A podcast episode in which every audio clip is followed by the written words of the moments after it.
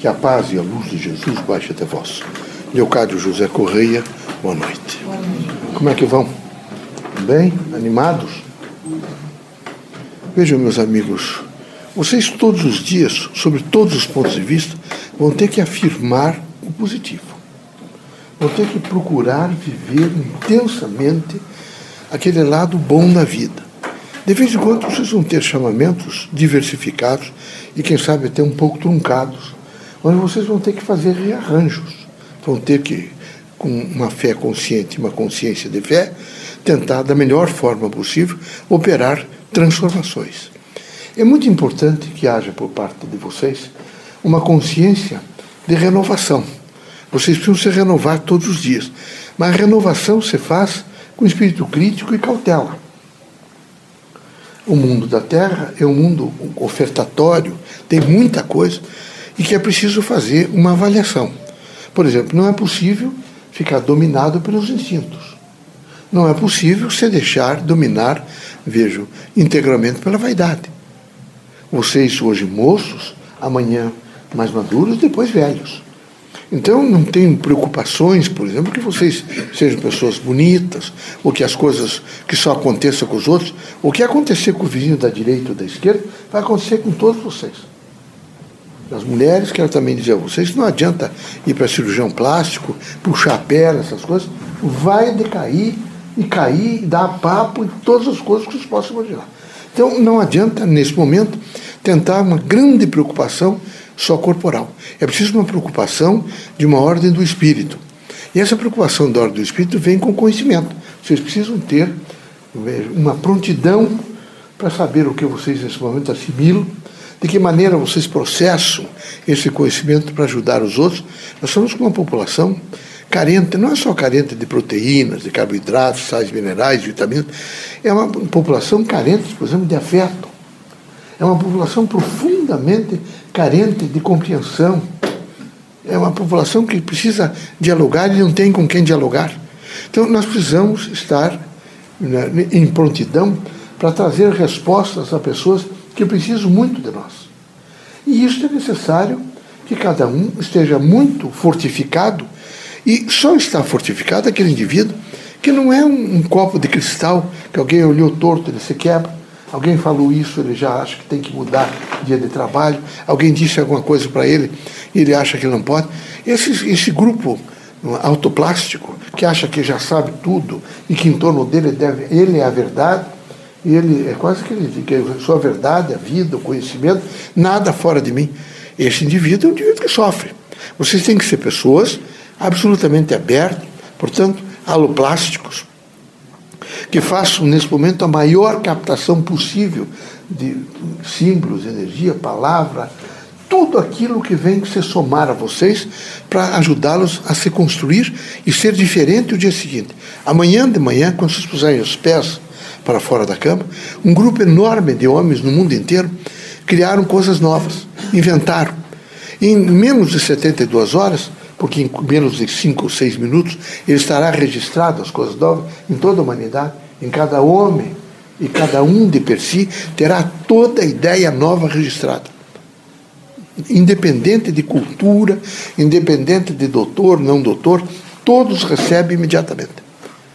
E é, é fundamental que vocês estejam sempre preparados para uma renovação. Quando nós estamos preparados só para a beleza física, só para preocupação de, de, ter relações, eh, não é nem humanas, é uma relação setorial, sexual, de entranhas. Quando nós estamos preocupados só em ganhar dinheiro, em ter poder, essas criaturas são precárias. E elas, de maneira nenhuma, têm condições, vejo, de fazer a audição até, a visão, de alongar o olhar para ver que eles representam, como toda a humanidade representa, a oportunidade de melhora para todos. Eu me ajudo a melhorar os outros e os outros me ajudam a melhorar.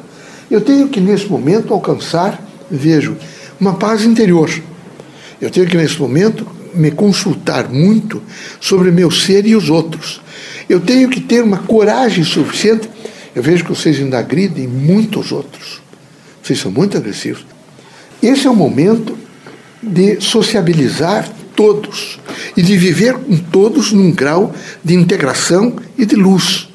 Integração em luz só se faz quando eu venço a mim mesmo. Eu tenho que vencer a mim mesmo.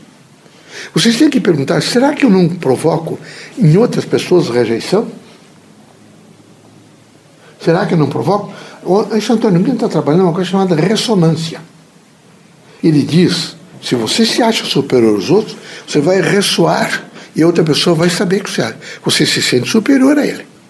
Se você se acha que em condições que você, nesse momento, supera e tem dimensões, ele vai receber a ressonância e vai traduzir, e ele vai rejeitar você.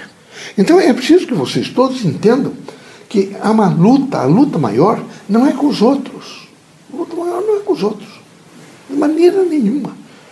Uma menina que se prostituiu muito cedo, ela veio aqui, me perguntou, eu posso vir? Eu deixei a, a vida da prostituição. E o senhor acha que eu ofendo os senhores e ofendo as pessoas se eu vier aqui aos sábados tomar paz? Maneira nenhuma. Não. Essa casa é para você mesmo, e pessoas como você que tem coragem, vejo, de dizer a, vo, a você mesmo que você quer melhorar. Não é? Muito louvável sua atitude. Uma atitude de humildade, uma atitude de expressão. Depois eu fui avaliar a vida dela. Você sabe, filha de quem que era? De uma médica. Mas uma mulher extremamente agressiva, uma criatura petulante, uma criatura vaidosa. A menina, aos 16 anos, não aguentou mais a pressão, mas manteve da família alguns traços efetivos, vejo, de uma consciência do bem, de uma consciência da decência. Com toda certeza, um dia despertou nela e ela veio ocasionalmente aqui, no, no, no bairro, e resolveu entrar na casa. E alguém entregou-lhe uma mensagem que até tinha meu nome. E ela voltou e está frequentando, vem aqui, às vezes duas vezes por semana fazer paz. Casou com uma pessoa modesta, trabalhador, que lhe dá sustento, ela costura para fora. Tem um filhinho que está criando com, com educação e decência. A mãe nunca mais a perdoa nem a visitou. Eu disse recentemente a ela: não é a mãe que tem que te perdoar. É você que tem que se preparar para perdoar a mãe. Sabe? Você tem que se preparar para quando encontrá-la, não comentar nada do sofrimento que ela, ela impôs a você, mas abraçá-la, chamá-la de mãe e com responsabilidade, não é? Dizer que você está disposta a ajudá-la. Então, a dimensão nossa de espíritos a virmos na Terra é sensibilizá-los a um grau de igualdade. Não é igualitarismo que esses grupos eh, de, de políticos e de partidos políticos criaram no país. Não. Vocês estudaram e vocês, dentro dos estágios todos que vocês alcançaram, estados sociais, vocês são diferentes. Nós não estamos propondo igualitarismo, estamos dando uma igualdade responsável mas solidária, aonde vocês têm solidariedade com todos. É preciso solidariedade, é preciso afeto, é preciso dizer para a gente mesmo, não tem importância, amanhã será um novo dia, amanhã eu vou recomeçar, eu vou recomeçar. E é preciso que a gente saiba que todos os dias é um recomeçar, mas é um recomeçar com coragem, com expressão. Sabe? Eu já estou anos desencarnado, vocês sabem disso. Tem membros da minha família que até veio aqui, alguns já estão até velhinhos, sabe? Não é? Então, já são netos, bisnetos. Mas é, eu não me esqueço, por exemplo, dos exemplos, é? mas extremamente, eu dignificadores de minha mãe. Nem de uma tia que tive. Extremamente. Eu nunca me esqueci, por exemplo, é, da força. Então, estou dizendo para vocês, não é para citar minha família, mas dizer das pessoas que conviveram Eu nunca esqueci de iria. Se dedicou à pintura com honestidade, nunca saiu de Paranaguá. A construir, a ajudar. Tinha um tio meu que ajudou um pouco. Nunca se queixou. Não é? Mas subiu até em palanque político, porque ela defendia as mulheres. Ela tinha uma noção de defesa das mulheres. Foi extraordinária as lições intuitivas que iria passou-me ao longo dos 13 anos que fiquei lá, numa composição média. Numa disposição. Então, veja, a gente não influencia para uma vida só. A gente carrega a dimensão de afetividade ao longo, vejo, do, do campo da vida, da gente mesmo espiritual. Quando eu vou esquecer a mãe? Não vou esquecê-la. Tamanha a sua dignidade de mulher que me deu a expressão, evidentemente, de vida. era muito católica, religiosa, a época era isso, não é? É, é, tinha que acontecer daquela forma, não podia acontecer diferente, mas nunca tergiversou na fé. E isto foi uma coisa que me mostrou-me, evidentemente, a essência do ser bom quando é capaz de renunciar, com poder de renúncia. Não imaginem vocês que eu venha de família e que minha, porque às vezes vão falar que é o barão, é o visconde, e dá uma ideia de que nós estávamos nadando lá em dinheiro, que éramos todos, de maneira nenhuma. Todo mundo era muito. O país era, sempre foi muito pobre e continua pobre. Mas todos eram trabalhadores, todos trabalhadores.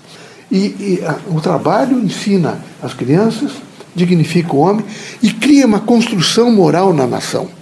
Então, se vocês me perguntarem, lembro de alguns? Lembro muito. Lembro muito.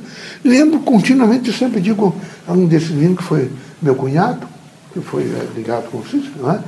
É, é, o que ele representou como decência de homem, como trabalho reto, como aplicação no conhecimento e uma preocupação com o povo simples do Paraná e de Curitiba, vivendo integralmente o benefício dos outros. Isso influenciou muito, mas muito mesmo. Então, é, por favor, lembre de que a conduta de vocês não vai ficar só com os filhos, não vai ficar com os vizinhos, com os parentes. As pessoas vão lembrar de vocês e vão ter aceso em vocês, vejo, o efeito do bem, da luz. Então a gente precisa aprender a renunciar. A luta maior é com a gente. É com a gente, que vem dentro da gente, né? Você é melhor que os outros. Você, não, você é, é, é forte, você é mais bonito, você é, é, é, é mais jovem, você descende de. Não é nada disso, eu sou igual a todos os outros. Eu tenho que fazer um esforço, e o esforço valeu, porque estou aqui, fui estudar, fui isso, tudo isso tem valor. Mas eu sou igual aos outros. E o que eu tenho que fazer nesse momento é, quem sabe, ter a força de poder estender as mãos. Se for para receber, receber com humildade, sem sentir humilhação nenhuma. E se for para doar, não me colocar em posição que humilhe, não é? que ostente, evidentemente, grandeza quando há necessidade disso. Que Deus seja presente, que possamos, não é? Eh, de mãos dadas, construir um mundo melhor. É preciso construir um mundo melhor. Eu tenho pensado muito em trazer sempre exemplo para vocês. E os exemplos são extraordinários com essa criatura que está reformada e bem criando um filho vindo aqui e, e transformada. E é preciso que vocês todos entendam que a grande função nossa é ajudar. Nós temos que estar preparados e ajudar naquilo que pudermos. E vocês sempre podem. Quando vocês passarem e ver aquele homem triste, sentado, angustiado, ou o menino drogado, são pessoas que precisam. Então a gente ajuda com uma prece. Olha, meu Deus te abençoe. Seja feliz. Que você desperte nesse momento para o bem. Que você realmente entenda que só procurando a verdade o indivíduo é livre. E vamos construindo, construindo, construindo, sempre. Parem de pensar muito em vocês, estou isso. Parem de pensar só em vocês, só em vocês. Pensem nos outros. Pensem nos outros. Quando a gente pensa nos outros, a gente melhora. Melhora muito. Viu? Coragem, força, ânimo esperança.